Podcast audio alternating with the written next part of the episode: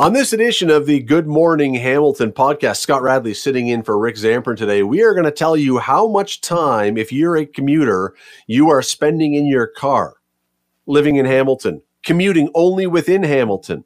I think you will be surprised. You definitely want to stick around for this. Uh, we're also going to be chatting about Be More Than a Bystander month here in Hamilton, which is being celebrated. Celebrated? Which is being which is this month. I don't know if you celebrate it. You work on it this month. That is a better word. Uh, we're going to talk about a new campaign that will help people and will also help you clear out your closets with some of the clothes you no longer use. Uh, we're going to get into a documentary that is being shown at the Westdale Theatre about the Canadian comedy scene. Interest rate hikes, yeah, they may be coming, but why more of them are coming if they do? It's an interesting reason. It seems to be very cyclical, not, and not even cyclical. The tail chasing the dog in this one. We'll explain why. And if you're a fan of The Office, and who isn't a fan of The Office? We're going to tell you how you can live The Office. You can see The Office, be in The Office, and be either Jim or Pam, or Dwight, or Michael, whoever you identify with. We'll tell it all coming up. This is the Good Morning Hamilton podcast on 900 CHML. Uh, a new study is out that is by TomTom that is showing how much time the average consumer, pardon me, the average commuter, maybe consumer too, but the average commuter spent in traffic last year. This is across North America. Uh, but in Canada, let's just limit it to Canada for right now. Um, unsurprisingly, any guesses which city would be the most time if you're a commuter? Which city would have the longest commute? Any guess? Yes, you're right. Toronto, of course. 199 hours, they say, for the average commuter spent in traffic last year. 200 hours, basically. Vancouver, just behind that at 197. Uh, surprisingly, well, not surprisingly, Montreal next. Then Winnipeg, surprisingly, I didn't think Winnipeg would have all that much traffic, but nonetheless, I guess it does. London, Halifax, Edmonton, Ottawa, and then at 114 hours a year of commute time stuck in traffic, Hamiltonians. Uh, Bruce Newbold is a professor of geography, the director of the School of Earth, Environment, and Society at McMaster University. Joins us now. Bruce, thank you for this today. Thank you, and good morning, Scott. Great to be here.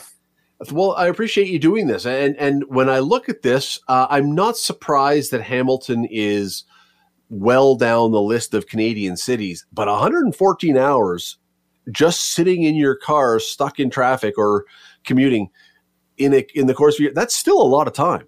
It certainly is, you know, and that's pretty amazing to see just how many hours we do spend in the car commuting to and from work. That's, you know, that really sort of shocked me where we are. Yeah, and, and because I don't think of, and maybe I'm maybe I'm naive. I don't know. I, I don't think of Hamilton as a really bad traffic city most of the time. There are there are moments, of course, you're going to run into it, but more often than not, it's usually reasonably easy. So 114 hours seems to be very high. It does, but and and and in some respects, you know, I think we have to say it's it's happening. We know we're seeing more and more cars, more trucks on the road on a daily basis, and all of that just adds to the congestion on our roadways, um, and and ultimately increases the travel time.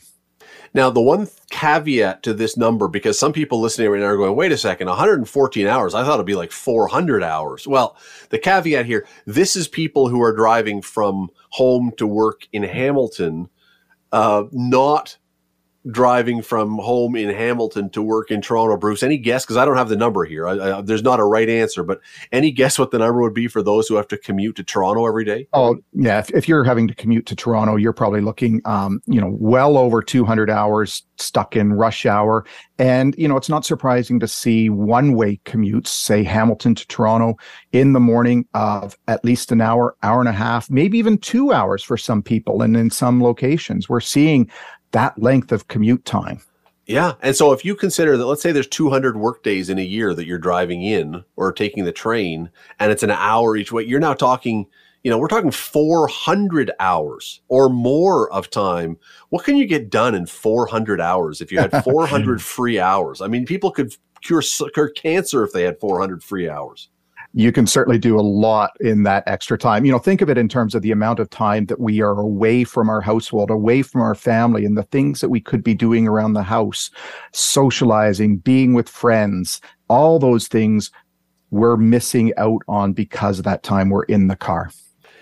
Now, there's a good news, bad news scenario potentially here coming for Hamilton. Uh, we know that the LRT is supposed to get work started on it soon. Ultimately, that may help. Uh, some people say it will. Some people aren't so sure, but nonetheless, we'll, we'll, we'll, for the sake of argument, we'll say LRT is going to be a benefit to helping some people. But in the meantime, Bruce, is this downtown, especially of the city, not going to become a whole lot more difficult to get around in your car? Well, I think that's what's going to happen is as as that construction starts and ramps up, we will see greater congestion and longer commute times just because of road closures and detours and you know the the narrowing of lanes for construction.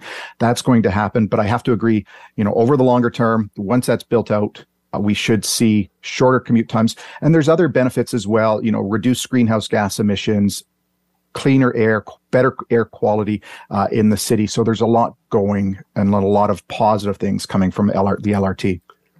I understand that we are talking about Hamilton here, um, but do any of the other, and, and you probably looked at this list, I, I, listed it off very, very quickly, but do any of the other cities kind of surprise you with the time that was spent? I, I, I don't understand. I, I'm sure you've been to London, Ontario. I, for the life of me, can't imagine how they could be vastly higher than us, but they are. And Halifax, same thing. And and it's just some of these cities. It's I don't know if it's poor planning or more drivers or what it is, but it's just baffling that they could have this much more time on the roads. Yeah, I think in, in a place like Halifax, you've got the bridges connecting Halifax and Dartmouth. Fair uh, enough. You know, yep. that's probably going to create some of that congestion and longer times in the car. Uh, not sure what would be happening in London's case or in Ottawa's case, uh, for example. But I'm certainly not surprised to see um, cities like Toronto, Vancouver, and Montreal no right at the top of our list. Not at all. And the other one that's a puzzle, anyone who's ever been to Winnipeg, my only guess can be, and not to be dumping on the stereotype of Winnipeg, my only guess can be a lot of that is in the winter when things are moving very slowly because of snow. Because if you know Winnipeg, it shouldn't be that difficult to get around all the time. But I w- maybe that's I was it. thinking the same thing it is a it is a really interesting study. Uh, TomTom, the um, uh, it's a company that makes GPSs, so they they obviously have some sense of what's going on here uh, with the numbers. 114 hours. If you are a commuter in Hamilton, you probably spend at least a, and that's just in Hamilton, not going to Toronto. You probably spend at least 114 hours in your car every year. There you go. Um, Bruce Newbold, professor of geography and the director of the School of Earth, Environment, and Society at McMaster University. Thanks so much for doing this this morning. Really appreciate it. Thank you. Have a great day.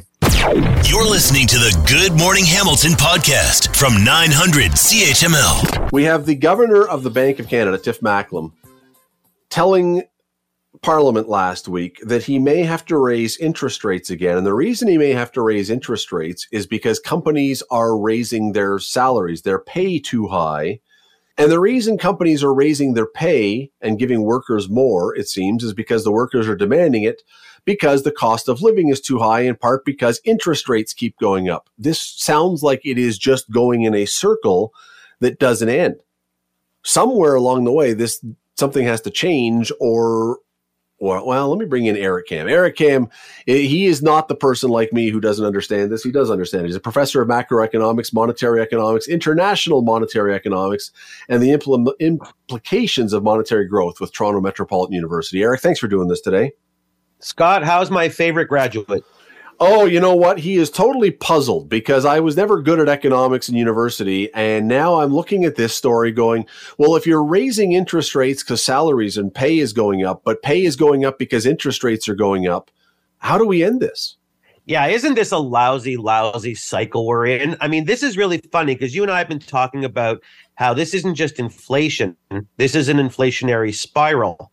And I know that some people reach out and they say, What is this spiral business? Well, this is the cycle. This is exactly what's going on. And it, it, it, brings in a bunch of things like expectations and prices and total revenue. And then, so you're saying to me, Can you unravel that? Well, in a lecture hall, I could, but it would put the listeners into a coma. So there's no sense doing that. what we want to do is look at it from just a practical, make sense of this for me as a layperson which I try to do for myself. So here it is in a nutshell. It's a game of chicken between the Bank of Canada and the employers.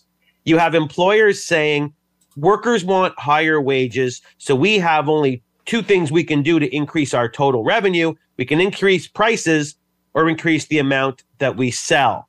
And that just pushes prices up higher. Then you have the Bank of Canada going, don't do that because that's profit gouging. The stores say we have no choice. So the Bank Canada says, well, we have no choice. We're going to raise interest rates more. So people stop shopping at your store. The stores say, then we're going to raise prices more to make up for it. The bank says, we're going to raise interest rates. And there, my friend, in lies the spiral. You have everybody going, if someone doesn't take their foot off the gas, we're going to have to keep increasing things. And so it's just a really big game of chicken waiting for someone to blink. So who blinks? How does the blink happen then? Well, sadly, I think the blink is going to happen if the Bank of Canada, what they're trying to do is use an expectations model. They're saying, listen, if this doesn't stop, we're going to raise rates even higher and make spending even more expensive. And to the point where you're just going to have to decrease your spending even further. And I think that's going to be what kicks in. I hope, I hope through these expectations, I hope through these announcements, people are saying, you know what? The bank's not playing games we're going to have to lower our spending so those inflationary numbers come down. And I, I think that's what's going to be what takes someone's foot off the accelerator. But I hope I'm right because if it's not that, then you know the decreases are going to end up going through the labor market. There's only one market left to give, and it's going to be people saying, you know what? The heck with you, Bank of Canada. We'll just hire less labor. And so I think what the bank is doing is by not raising rates, they are basically putting the fear of God into people, but we can. And if we can, things are going to get worse. So stop your spending, bring down inflation, you stores stop raising your prices, and we can try to get back to some manageable equilibrium. So I think I think the bank has played their card and they're hoping that they they pull out at 21. But like everything in the economy, Scott, and you and I have talked about it, we'll have to see. We don't have a laboratory, we have the real world, and we have to see how it plays out.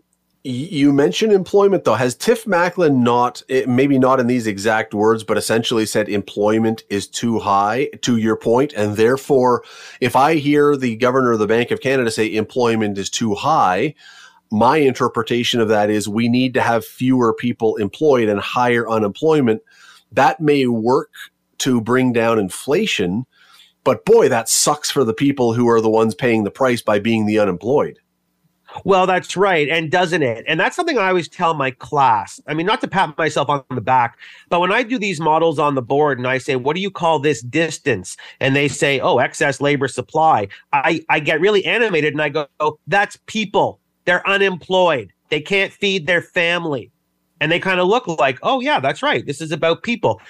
That's right. So what Tiff Macklem is saying is, is that this quote unquote recession that we aren't even in yet has pretty much zapped every market. It's zapped the credit market, the financial market, the money market. But the one market that's been buffered so far is the labor market. You haven't seen inflationary effects cause a decrease in the amount of people hired. And so, again, not to be too repetitive, I think it's the bank saying, be careful. Don't push us into doing something we don't want to do. It's like the parents saying, don't make me take that toy away. Don't make me raise rates where you could then lose your jobs. Everybody start playing nice in the sandbox. You stop gouging people, you stop threatening people, and we'll stop raising rates. It is uh, it is so complicated and it is such a mess and so uh, just so disconcerting at times to, to do all this. Eric Kam, professor of macroeconomics, monetary economics, international monetary economics, implications of monetary growth at Toronto Metropolitan University. Thanks as always for this. Stay healthy, Scott. My honor. You're listening to the Good Morning Hamilton podcast from 900 CHML. I am sure for many people listening, there are a few extra items, a few things in the closet that are rarely worn slash never worn that not only are not being used, but probably if you really set your mind to it, you would be happy to get rid of. And better yet, what if you could do that and make a contribution to a good cause? Well, we are here to help. Sean Shannon is the president and CEO of the National Diabetes Trust. He's here to talk about the 40 days, 40 items challenge. Sean, thanks for doing this. You're welcome. Good morning. Tell me about the 40 days, 40 items challenge. It sounds daunting just by the number, but what is it? well, it's really just kind of another way that people could think about how they may want to participate and contribute to exactly what uh, what you set up, uh, Scott. And and and that really is. We just thought, you know, sometimes people will say, "Hey, it's a it's a weekend. Uh, maybe I'll spend a few hours on a weekend, and I'm going to clear out my closet, and I'm going to do a lot of work." And maybe that's a little daunting for some of us. So another kind of idea or way to think about it is, you know, what if what if you just said to yourself, "Okay, I'm going to set something up, and I'm going to find one good item a day that I can give a second life to." and one or heck, maybe two, but you know, nothing too daunting and just let it sort of build up in your collection for say 40 days or until you've got enough things that you want to make that donation. And so just sort of do it, do it over a, a, a slow period of time. And we kind of played on, you know, this time of year with, uh, with, with, uh, things like, uh, you know, for, for Easter, there's the uh, you know uh, giving something up for 40 days. So kind of playing on that uh, that part of the season, just to give people another way to think about how they could make some donations and participate in a really great cause. And when, when the number is 40, and, and that's why I say when the number is 40, at first I go, man, I don't know if I've got 40 things in my closet that I can get rid of or that I want to oh, get rid I of. I bet you do. I but, bet you but do. you see, you beat me to the punch. You beat me to it because I, I don't, and as I say, I may not get to 40, but I bet I could get to 25 or 30. And I'm assuming even if it doesn't hit 40, you'll still accept it. Oh yes, absolutely. Like I said, this is kind of a fun way to uh, to uh, to inspire people, uh, really. So yeah, absolutely. Maybe you're all done after ten items. Maybe you've got forty. Heck, maybe you've got sixty or seventy or eighty. Uh, you know, the key is, uh, are they in good shape? Would you would you consider that somebody would be happy to uh, to to use them in a second life? And if that's the case, then uh, we can monetize that, and it all goes towards a great cause in uh, helping to do uh, important research uh, for diabetes in Canada. We have to try and find a phone number here for Imelda Marcos. I don't know, but I think she may have enough to uh, somebody in the shoe department. Uh, okay, yes, how do you shoes count? Yes, and shoes, shoes count. count. Yes, if they're yeah, again, if you looked at them and said, "Hey, these shoes," just because I don't wear them anymore, uh, doesn't mean that somebody else wouldn't say, "Hey, they're the right size, the right style, etc." And uh so long as they're in decent condition, then they would be the type of thing that you could make a contribution on you mentioned monetizing it, so that was going to be the next question. This is this is raising money for diabetes for uh, for that, but it's not just for. I mean, clearly, it's not just for people with diabetes to have a bunch of new clothes. So how is how does the monetization work? How does this help? Yeah, exactly. So, um, yeah, really, uh, we we solicit and ask Canadians uh, from coast to coast uh, whether you are directly affected or involved or living with diabetes or not. Um, if this is a a charity that you can get behind, and let's face it, most Canadians, if they're not directly involved with diabetes, probably know somebody who is. So it's Absolutely. a popular charity for sure. Um, but yeah, uh, anybody can gather up their items. They can participate simply by either looking up and uh, finding one of our local bins in, in their neck of the woods. Uh, for example, in the Hamilton area, we have over 30 different bin site locations. So there's always something not too far away from any Canadian um, across the country. Uh, you could uh, put it in your car, go drop it off at one of our bins. Simple rule is uh, if it fits in the bin, then it fits. If it doesn't fit, it's too big, and you shouldn't just leave it. But you know, most items of the of what we're talking about, you could put into a green garbage bag sort of yeah. thing. And can't uh, imagine what wouldn't fit. Well, can't imagine mattress. the item of clothing, a mattress. Okay, a, a mattress yeah. wouldn't fit, but you know, a mattress isn't really an item of clothing, and it's not something that we can monetize. Um, but I will, uh, I will tell you, from time to time, I think some well-meaning people have left some items like that outside of our bin, but of course, those are just garbage. So we ask for people to uh, to just do things that would fit inside of a green garbage bag. Um, if they're textile, meaning clothing, purses, shoes, you talked about anything like that, of course, those can go into the bin. You might have some household items. Maybe you've got some really good kitchenware because you've just replaced all of your kitchenware and you're looking at it saying, Hey, you know, this, this is still good stuff. I just have something brand new. Well, you can donate kitchenware and other small household items. You can call us up, make a booking online or give us a call and we'll schedule a pickup and we'll come pick items like that up right from your doorstep. All these things we put into the marketplace, we monetize them and there's a bottom line that we generate and that bottom line profit goes, as I said, towards all sorts of important research that's done across Canada. Um, also helping support uh, kids with uh, type 1 diabetes go to summer diabetes camp to learn how they can better uh, work and live with diabetes and all sorts of good research uses. I couldn't believe it when I read that. Was it last year you had 7 million pounds of donated clothing? Yeah, yeah. For this particular call promotion yeah. period, that uh, we were able to uh, to to get about seven million pounds, which also keeps it out of a landfill. So it's sure. really got a dual benefit, Scott. It's not only helping to generate much needed money for important charities like Diabetes Canada, but it's also giving things a second life and getting them back into somebody else's house in Canada, um, and giving those things a much needed second life and keeping them out of uh, landfill and uh, garbage sites. So all the way around, it's really a Uh, it is called 40 days, 40 items. Whether you are just so philanthropic that you have to do this to help or whether it's simply to declutter and you want to make it a valuable move to actually help someone while you're doing it, uh, is a good idea. You can go to declutter.diabetes.ca uh, to get more on this one. Sean Shannon, thank you so much for doing this. Really appreciate it. My pleasure, Scott.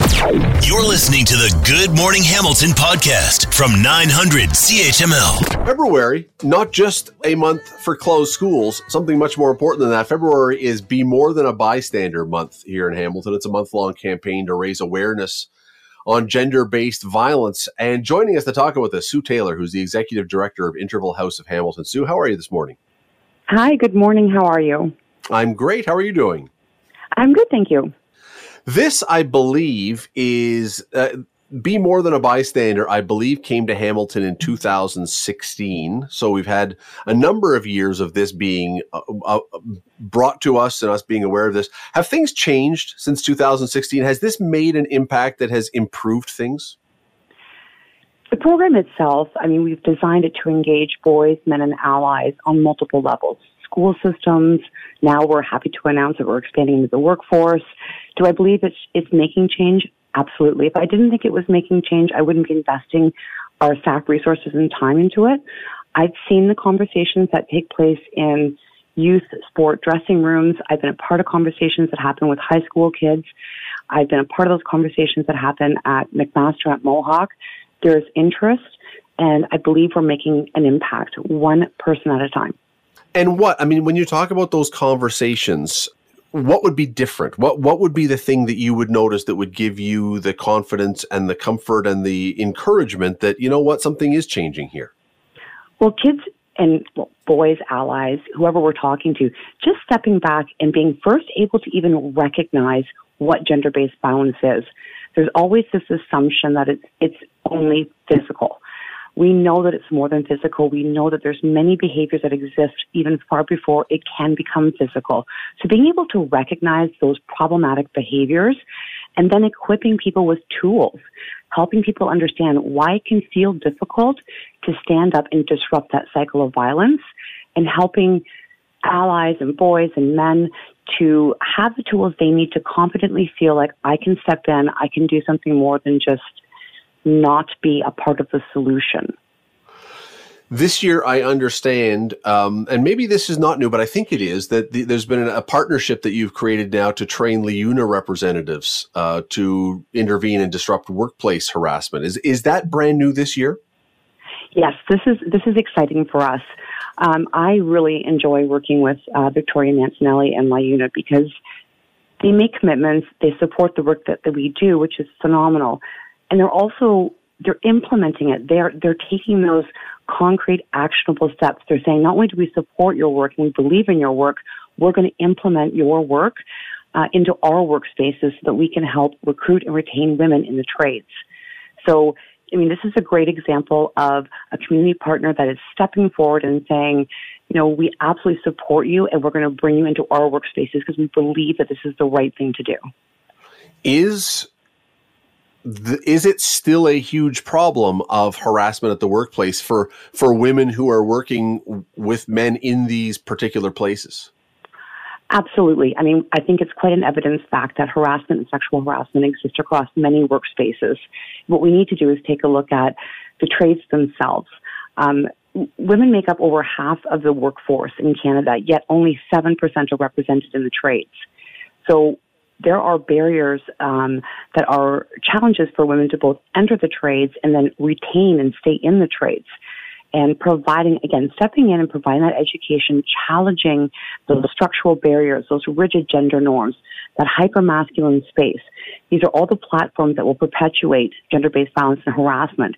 Being able to come in and start to dismantle that, right? Our hope is that it's going to create safer pathways for women to both access, you know, economic equity by being able to access trades and then stay in the trades, maximize their skills. I think there's two different things that you may be talking about there. One is the idea of what happens when they're in the trades and how they may be treated. The other is them getting there. Do you see them, those two things, as directly tied together? Well, they're both, I mean, they both perpetuate and support the platform that prevents women from truly achieving equity and safety. And I'll tell you a, a quick thing. When I, and I'm going to age myself by saying this, but when I was back in the 80s when I was in high school trying to figure out what was I going to be in this world. I wanted to work on cars. I wanted to be a mechanic. And my dad was very old school and he said to me, I have two sons, not three. Hmm. That completely changed my career path. You know, and I look back and I'm like, am I happy where I am? Absolutely. But did that have a huge influence on where I was going to be? Absolutely. Right. So those that gender, you know, um, uh, that rigid gender norm that still very much exists perpetuates this concept um, and keeps women from achieving true true equ- uh, uh equity and safety in in Canada. So is that the next? I mean, you you've talked about the the program you've got now with Liuna and changing it this way. Is that going to be the next step? Is is dealing with the parents who are or or is that is that too difficult to to get the parents who are of a certain age who are of a certain thought that you know do we have to take baby steps here as opposed to doing all of it at once i like to think that what we've learned from this project is it's we're going to have conversations all the way through we're going to have con- conversations with kids we're going to have conversations in different platforms classrooms dressing rooms and you know what we're going to have conversations with adults right? In my world, everyone is a potential ally. Let's have the conversation. Let's figure out what's going on and let's look at solutions. Sue Taylor is the director of the Interval House of Hamilton. Uh, February is Be More Than a Bystander month. I'm sure that there, you go to her website, you can find information there. Sue, really appreciate the time for this. Thanks for doing this today. Uh, thank you so much. Have a wonderful day. You're listening to the Good Morning Hamilton podcast from 900 CHML. Canada is known for an awful lot of things an awful lot of things. But one of the things that we have over the years been celebrated for were the funny people that we've produced Martin Short and John Candy and Eugene Levy and the whole SCTV cast. And go down the list. There's so many funny people that Canada has put onto the world stage. But there's also those who don't necessarily do the Hollywood stuff but do the comedy circuit, the comedy club circuit. And those, we have done an amazing job at producing them as well. And there's a new documentary out uh, about the Canadian comedy circuit. It's going to air at the Westdale Theatre tonight. It's called Profiles in Canadian Comedy. Uh, the producer of that is William DeVerne, who joins me now. William, how are you today? well, you know, not great, as uh, I guess a lot of people are with the weather, but uh, yeah, how are you doing though? I, I am terrific. Listen, this is such a unique idea because we know we see all the time the folks who do the, as I say, the biggest names, the the fa- most famous names in Canadian comedy, but I don't want to say under them. It's sort of a, it's a it's a different world almost who are doing the clubs, doing the the the comedy circuit that many people have gone to, whether it's comedy at Club 54 or Yuk Yuk's or whatever, and got to know some of these people. This is these are the people that you're featuring in your documentary. Yes, there's quite a few of the uh, we used to call them road warriors, you know, and some of the pioneers. Like in my uh, documentary, um, like I'm profiling people like Donnie Coy, you know, who's the the godfather yep. of comedy, certainly in the Hamilton area, and uh, Mike Bullard and Ben Guyett, uh, you know, for more of the uh, bigger names, but also a lot of the other comics that uh, make it as a living, you know, like uh, people that work uh, like Matthew DeSero and other comics who do um, like cruise ships, and like I tried to cover like um, pretty well all the different aspects of comedy uh, you know, like the just the yeah, and also doing the bar scene. You know, of course, the bar scene is uh, well, well, there's lots of lots of stories and adventures about those. You know, in both the Hamilton, Toronto area, and uh, yeah. So basically, that's what what I did was I sat down like twelve of these guys, all from different aspects of the comedy world,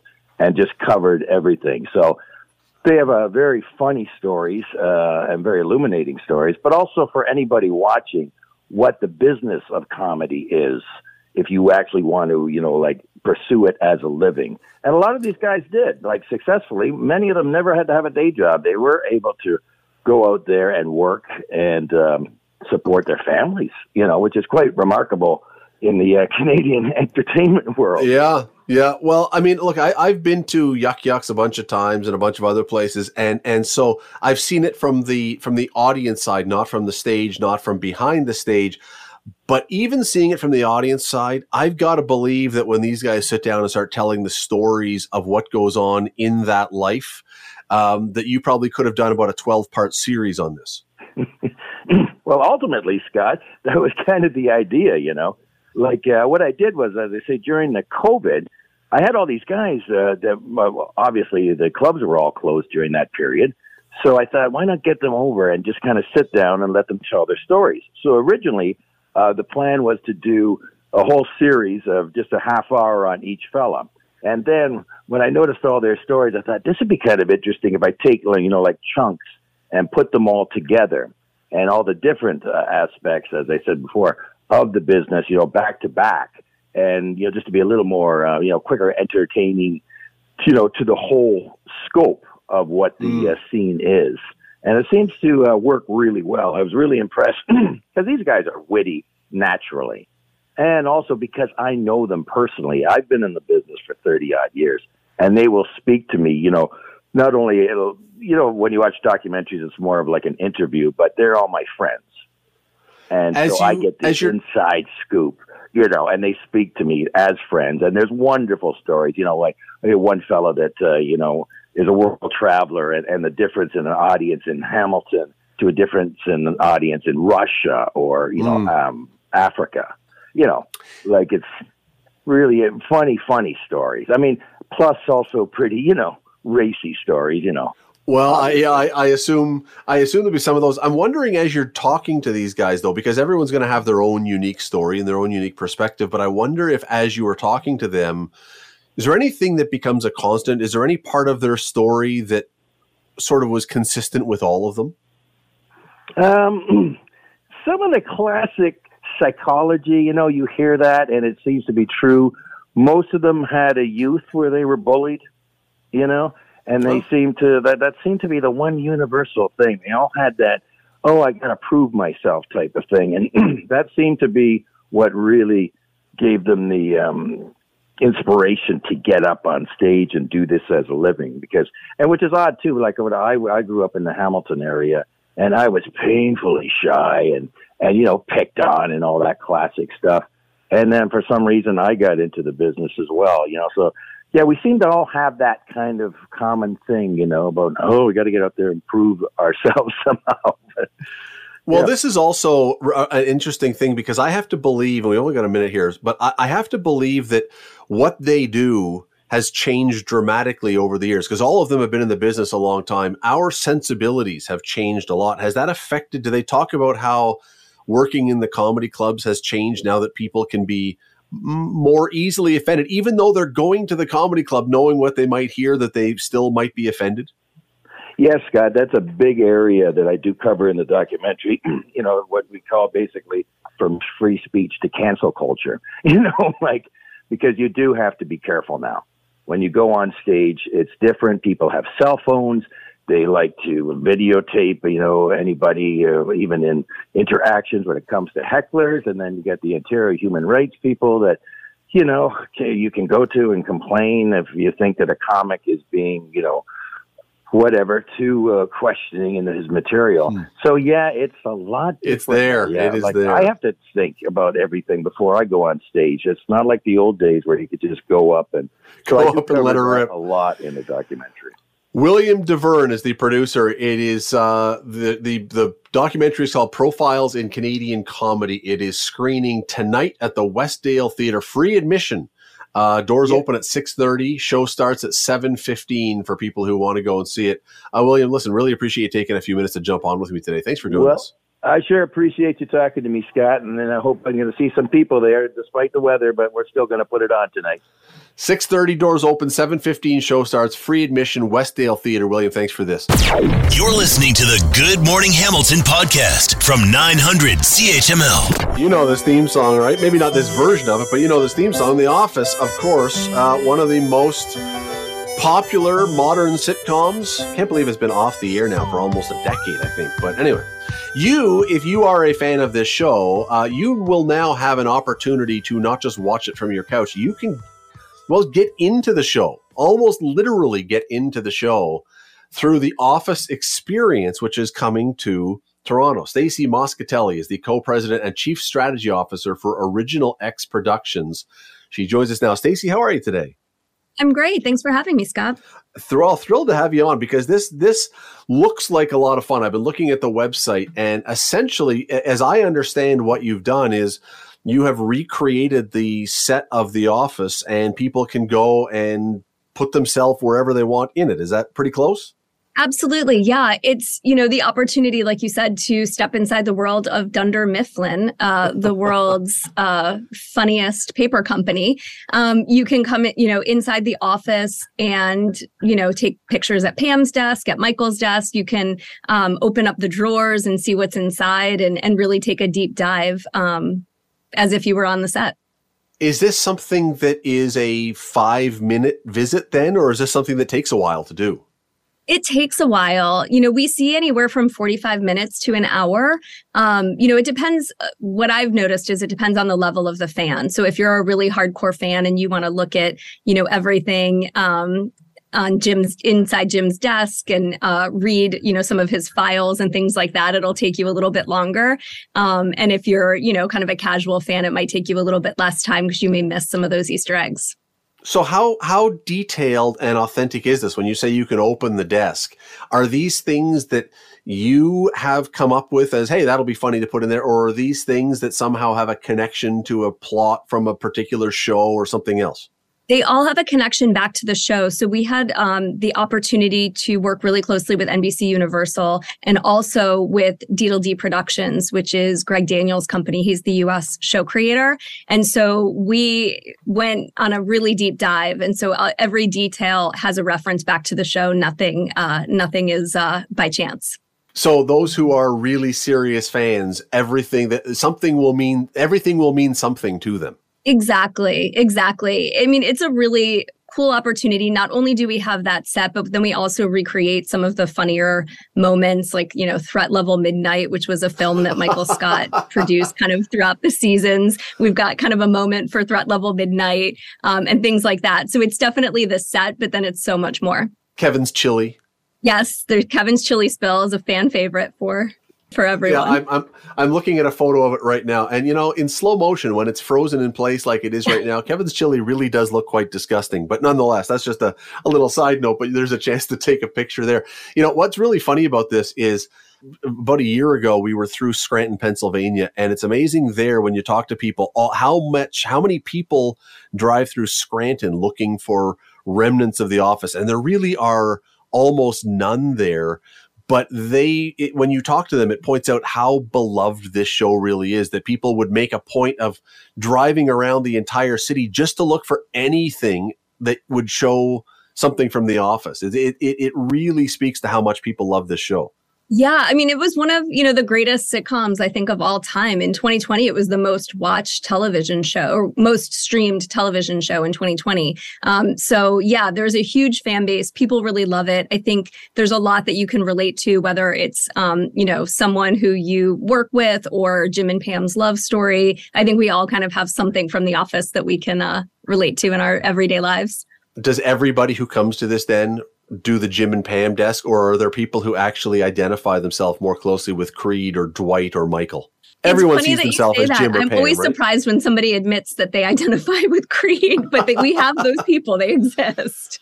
Uh, it was actually it was very fun. We had Creed on the show a little while back, and uh, unbelievable. Uh, and his name is Creed. I mean, just as yes. great story there. Uh, this is at Yorkdale Mall, Yorkdale Shopping Center now in Toronto. Uh, I think most people know where that is, and it starts March the third, and it's there for a while. Yeah, we open next Friday, March 3rd, and we're open through June 4th. Okay, and and do people do you just show up or do you buy tickets or how does it work? either. You can either you know show up. We'll definitely have tickets available on site. I always recommend that people go online and buy tickets in advance. That way you can pick the day and time that works best for your schedule. It is a timed ticketed entry. So you know if you do show up on site you might need to wait you know 15 minutes or 20 minutes or something until there's an available slot.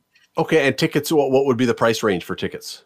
Tickets start at $37 Okay, there you go. Uh, Stacy Moscatelli, co-president and chief strategy officer for Original X Productions, which is putting this on. Stacy, thanks for doing this today. Really appreciate it. Yeah, we can't wait to see you there. Excellent. It is. Uh, it does actually look like a lot of fun, and people can look up theofficeexperience.com slash Toronto if you want to see. And and looking at it again, uh, it the the the the uh, level of authenticity and closeness to the office. It is pretty remarkable what they have uh, put together. Thanks for listening to the Good Morning Hamilton podcast. You can listen to the show live weekday mornings from 5:30 to 9 on 900 CHML and online at 900CHML.com. The Good Morning Hamilton podcast is available on Apple Podcast, Google Podcast, and wherever you get your favorite podcast. I'm Rick Zamperin. Thanks again for listening, and don't forget to subscribe to the podcast. It's free, you never miss an episode, and make sure you rate and review.